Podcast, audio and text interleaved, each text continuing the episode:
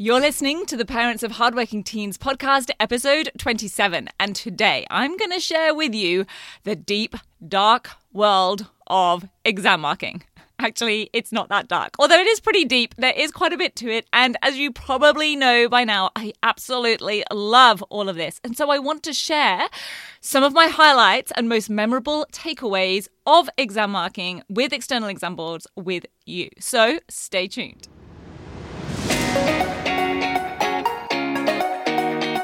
I'm Katie Jones, and with over 15 years in education as an award winning high school teacher, international external examiner, and as a study coach, I've helped thousands of students skyrocket their results and confidence. And this podcast is where I share all my insights, tactics, and tips with you, the parent, so you can help your hardworking team get happy, smart, and successful in their study, and have you both enjoy the journey along the way.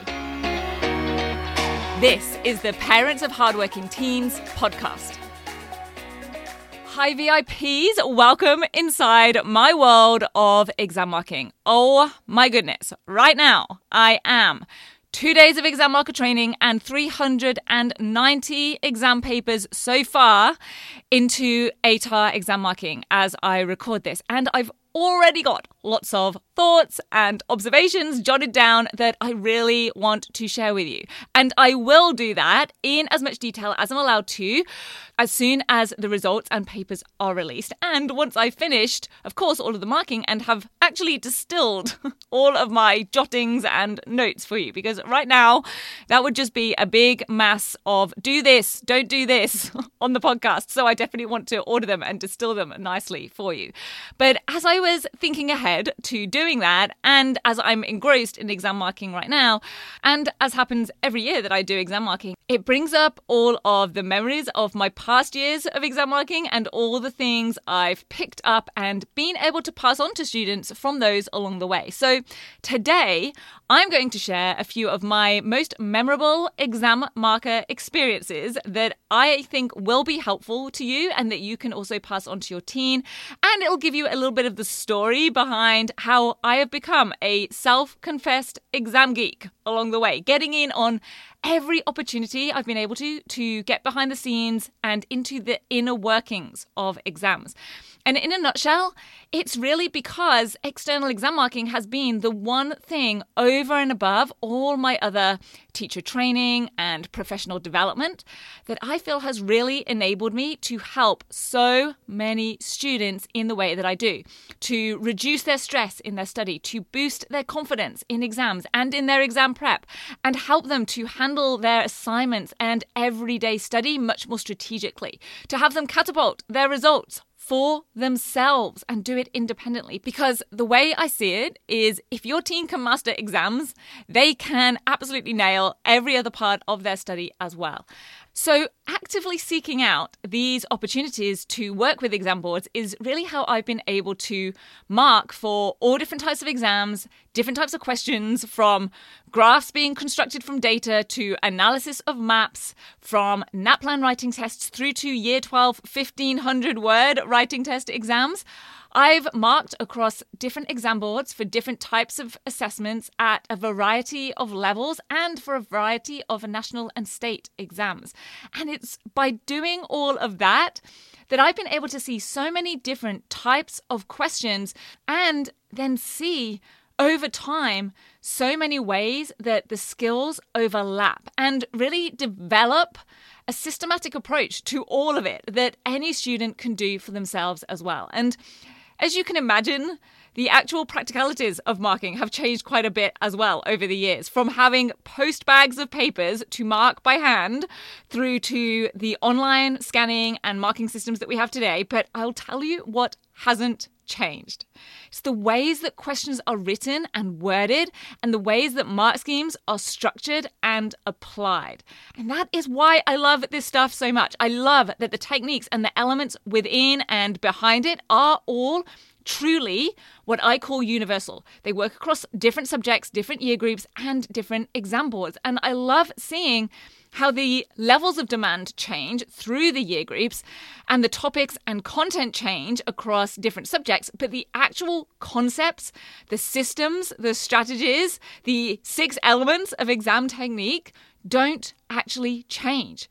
So let's start off going way back to a land and time far, far away with my first ever external exam marker role, which was in the UK when I first started working with the AQA exam board for their GCSE geography exam in 2010. This was over 12 years ago now, but saying 2010 still feels like that should have been like maybe four or five years ago. Anyhow, the GCSE exams are what would be the equivalent of year 10 in Australia or year 11 in New Zealand. And at that time, I was in my fourth year of teaching. I was teaching geography at this point in the UK. In England, you only have to have one subject that you specialize in as a high school teacher. And for me, that was geography. Fun fact I didn't become a teacher straight away. I actually got into teaching from working in the environmental field. And after finishing my degree, which was a joint honours in biology and geography, I worked for about a year as a site analyst for environmental consultancy. And then, honestly, having gotten over very quickly the massive amount of commuting that that involved around London and really just being sat on roads and traffic a whole lot, that sounded so glamorous at first. Commuting around London, it really wasn't. And then also, with a lot of that work being on building sites, I wasn't exactly feeling like I was really saving much of the planet or doing much actual environmental work. So I then went and worked for a conservation charity. And we used to get lots of inquiries from students looking for data or resources for their school projects. And I used to really like replying to those. And at the same time, I also found myself getting kind of a little bit frustrated about how much of this conservation charity's marketing was to, let's just say, the older members of the population. Now, I got it. Older people were the ones who were more likely thinking about leaving some spaces, maybe in their wills, to donate to charities. And of course, charities need donations. So I know it sounds like a little bit of a cliche, but I really did feel like we should have been doing more for the younger people who'd actually be growing up, making choices, and having longer term impacts on the environment. So Fast forward a couple of years to me eventually becoming a geography teacher, and it has been such a great subject, not just because I love all of the content, but because it actually tests and involves so many different skills. There's numeracy, there's visuals, and of course, the writing. So, from an exam technique and experience perspective, there's a huge variety of types of questions that get tested. So, anyhow, I was well into my groove by this time. I loved teaching. I felt like I just about had the capacity by now. I can tell you, teaching in the UK is full on. So I just had the headspace to really take on an extra challenge, and I applied to become an external exam board marker for the GCSE exams in 2010. Because over the years, I'd become curious about what really went on behind the scenes of those big exam boards and the final exams. And actually, I was a head of department by this point. So some of that really came from things like making decisions on things like exam boards and what tier papers to put students in for, and really having to analyze their results. So I was curious as to how those exams were really written. Who does it? How do they decide what to test and how to word the questions? How do they decide what gets a mark and what doesn't? So I applied and got accepted as an exam marker. And back then, we used to go to big in person meetings to do exam marker training. So we went, we did all of the training, and then we were posted the exam papers.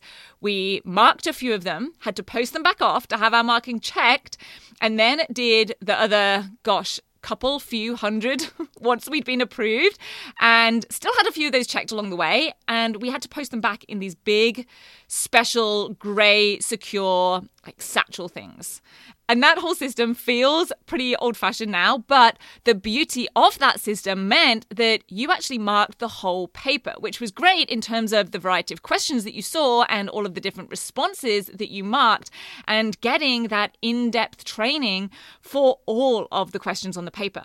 So I definitely had an experience of feeling like I'd gone behind the curtain. I was amongst the senior examiners and having them dissect not just every question, but also every mark mark on the marking guide. And that whole experience was everything I hoped it would be. Which I know sounds more like a comment someone would make about going to, I don't know, Disneyland. I don't think it's a phrase that any student has ever said in relation to exams. It was everything I hoped it would be. but honestly, it really was. The money we got paid was for sure, of course, very welcome, but that experience truly did set me off on the path I'm on now and have been ever since. Because my most memorable moment from that year of marking is something that I still share with parents and students today. I even share it in professional development workshops that I lead for teachers here in Australia.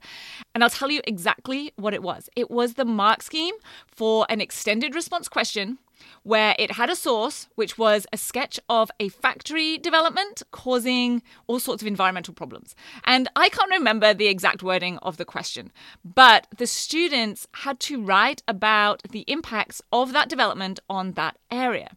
And the one thing, this was the thing that totally hooked me forever, was the cutoff as to whether a particular description in the student's answers would be counted as detailed or not.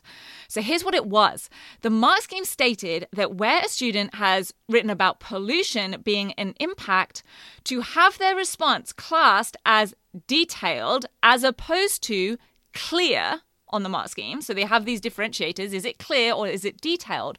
One of the determining factors was that they had to state what type of pollution it was that they were writing about. They had to explicitly say visual pollution or water pollution or sound pollution or whatever it was. So if they wrote something like, the factory is creating pollution, which is killing the fish in the nearby lake, that wouldn't be credited as detailed. They needed to say, and listen for this tiny change, the factory is creating water pollution, which is killing the fish in the nearby lake. Now, I'm just, of course, summarizing here. Of course, for an extended response, they needed more impacts and they needed more detail than just that overall. And there were more marking descriptors covering all of the aspects of the content. But for that particular descriptor, as part of what makes a detailed response, they had to explicitly state what type of pollution was happening. And of course, once we got into the marking, there were some responses where you could tell exactly what type of pollution they were talking about. If they were talking about fish being killed, they weren't going to be talking about the visual pollution. But here's the thing here's the subtle tip that I want to share with you. One of the things we cannot do as markers is read meaning into an answer. And sometimes this is also called applying our own understanding to an answer. That means we can literally only mark what is written on the page. We cannot kind of fill in the gaps, even though our brains naturally want to. We can't add in what we believe the student meant to say. And this is not a criticism of exam boards or that mark scheme. I don't think these things are always maybe quite perfect, but I also know that lines do have to be drawn somewhere. And what matters, therefore, is that your teen knows what that degree of detail needs to be, what specificity they are expected to have in their answers. And I can tell you that every year there are some heated debates, let's say, about what should get a mark and what shouldn't during our exam marker training. And every year we are told the same the mark scheme is final, and our only job is to apply it accurately. And so there were students who'd written otherwise excellent answers, but who were dropped down in one particular criteria because they hadn't specifically stated the type of pollution, even though it may well have been clear what it was from the rest of their writing. And now I was not getting involved in any heated debates. I was the new kid on the block. It was my first ever year of exam marking, but Did I go back and tell all of my students in our very next lessons back in the classroom? Okay, every time you write the word pollution from now on, you have to write the type of pollution that it is. Did I go back and tell them that? Absolutely. 100%. All of my classes knew this. Now, I only got to do one round of external marking in the UK before I then ended up moving out to Australia. And again, it took me a little while to find my way into it here as well. But once I did, you probably know what I'm going to say. It turns out that what creates success came down to the same things. That's being able to dissect the question, knowing how that translates to marks on the mark scheme, and then knowing how having the skills to meet those descriptors. And the first major exam related moment I had in Australia was actually when I was teaching in Sydney. So it wasn't during any official exam marking. I was doing some exam technique teaching because I'd already started trying to integrate this into my lessons as soon as I'd had that experience back in the UK. And I was doing this with one of my year 11 classes. I had a society and culture class, and they had done a practice essay exam. And we were doing what I know most students hate doing, and that's reviewing it, going through, pulling it apart with a fine tooth comb because I'd marked all of their papers and I knew that there was a huge amount we could get out of that. And so I'd gone and photocopied and anonymized some responses or sections of their responses so that we could really dive a lot deeper into where they got marks and where they lost marks and what really made one sentence reach a higher criteria than another. So as you can imagine, it wasn't exactly the most active and exciting lesson for them, but I knew it was super valuable, so I did it anyway. And right in the middle of one of our own little mini heated debates that was going on, of, but they wrote this and I wrote that, one of the students just slapped her hands on the desk. And instead of saying what I thought she was going to say, which was going to be something like, oh my goodness, this is so dull, or this is ridiculous. Honestly, my stomach did sink a little bit in that second. She actually looked at me and she said, oh my God, miss, this is gold. And a few of the others then sort of chipped in with, yeah, this is actually really helpful. We've never done anything like this before. And they even had some smiles on their faces. And so, with a bit more of a chat, I realized that they'd never really done anything quite so detailed or really understood how the mark scheme really worked and how to make all this work for themselves. So, what I want to share with you here is that if your teen is not reviewing their completed tasks, like really dissecting and scrutinizing them to within an inch of their life, maybe not quite, but kind of, either their formal assessments or practice ones, then they are missing out on a huge amount of, as that student put it, gold. Now, to help you with this, I did do a whole podcast episode on doing exactly that back in episode 13 called Assessment Postmortems. So I will link that up in the show notes and you can go and check that out if you feel like you could use some input on that. And I always wish that I could say that that little magic teacher moment was the moment that I decided to start Rock Solid Study, but it wasn't as romantic as that. And I clearly wasn't as quick off the mark as that with things, but I will say that it was definitely one of the seeds that got planted in my brain to make me really want to share this sort of training more widely and really made me realize how little students are really taught with this. And given that I'd never really done it either until I started exam board marking, it's no surprise. So, again, no criticism here, just my observations and experiences. And so, next, in terms of exam board work, I became a NAPLAN writing test marker. And I know that is a bit of a diversion. And seeing as this episode is already getting about the length of an episode, I will leave you today with that major cliffhanger NAPLAN marking. Dun dun dun. what on earth will happen next? But I have got a lot more I want to share with you on all of this, like the exact 10 marking criteria that your teen should be using in any of their English writing tasks. And also, another one I have is how one command word messed up a significant number of students in a maths question when I was marking year 12 exams a few years later. So, a big, wide spread of lots more exam experience to share with you. And yes, I will explain how I've gotten to marking maths exam questions as well as English writing test papers, having first started out as a geography teacher. So, all of that to come next week. Have a brilliant week, and I will see you then. Bye. You're ready to have your teen achieve their best possible results with less stress, then I want to invite you to enroll them in the 10 week grade transformation program, where they're going to learn the key concepts, skills, and strategies to catapult their performance in assessments and exams. It's risk free. They either achieve bigger and better results with a whole lot more confidence in 10 weeks, or we refund you in full. Just head over to www.rocksolidstudy.com forward slash program, and I'll see you there.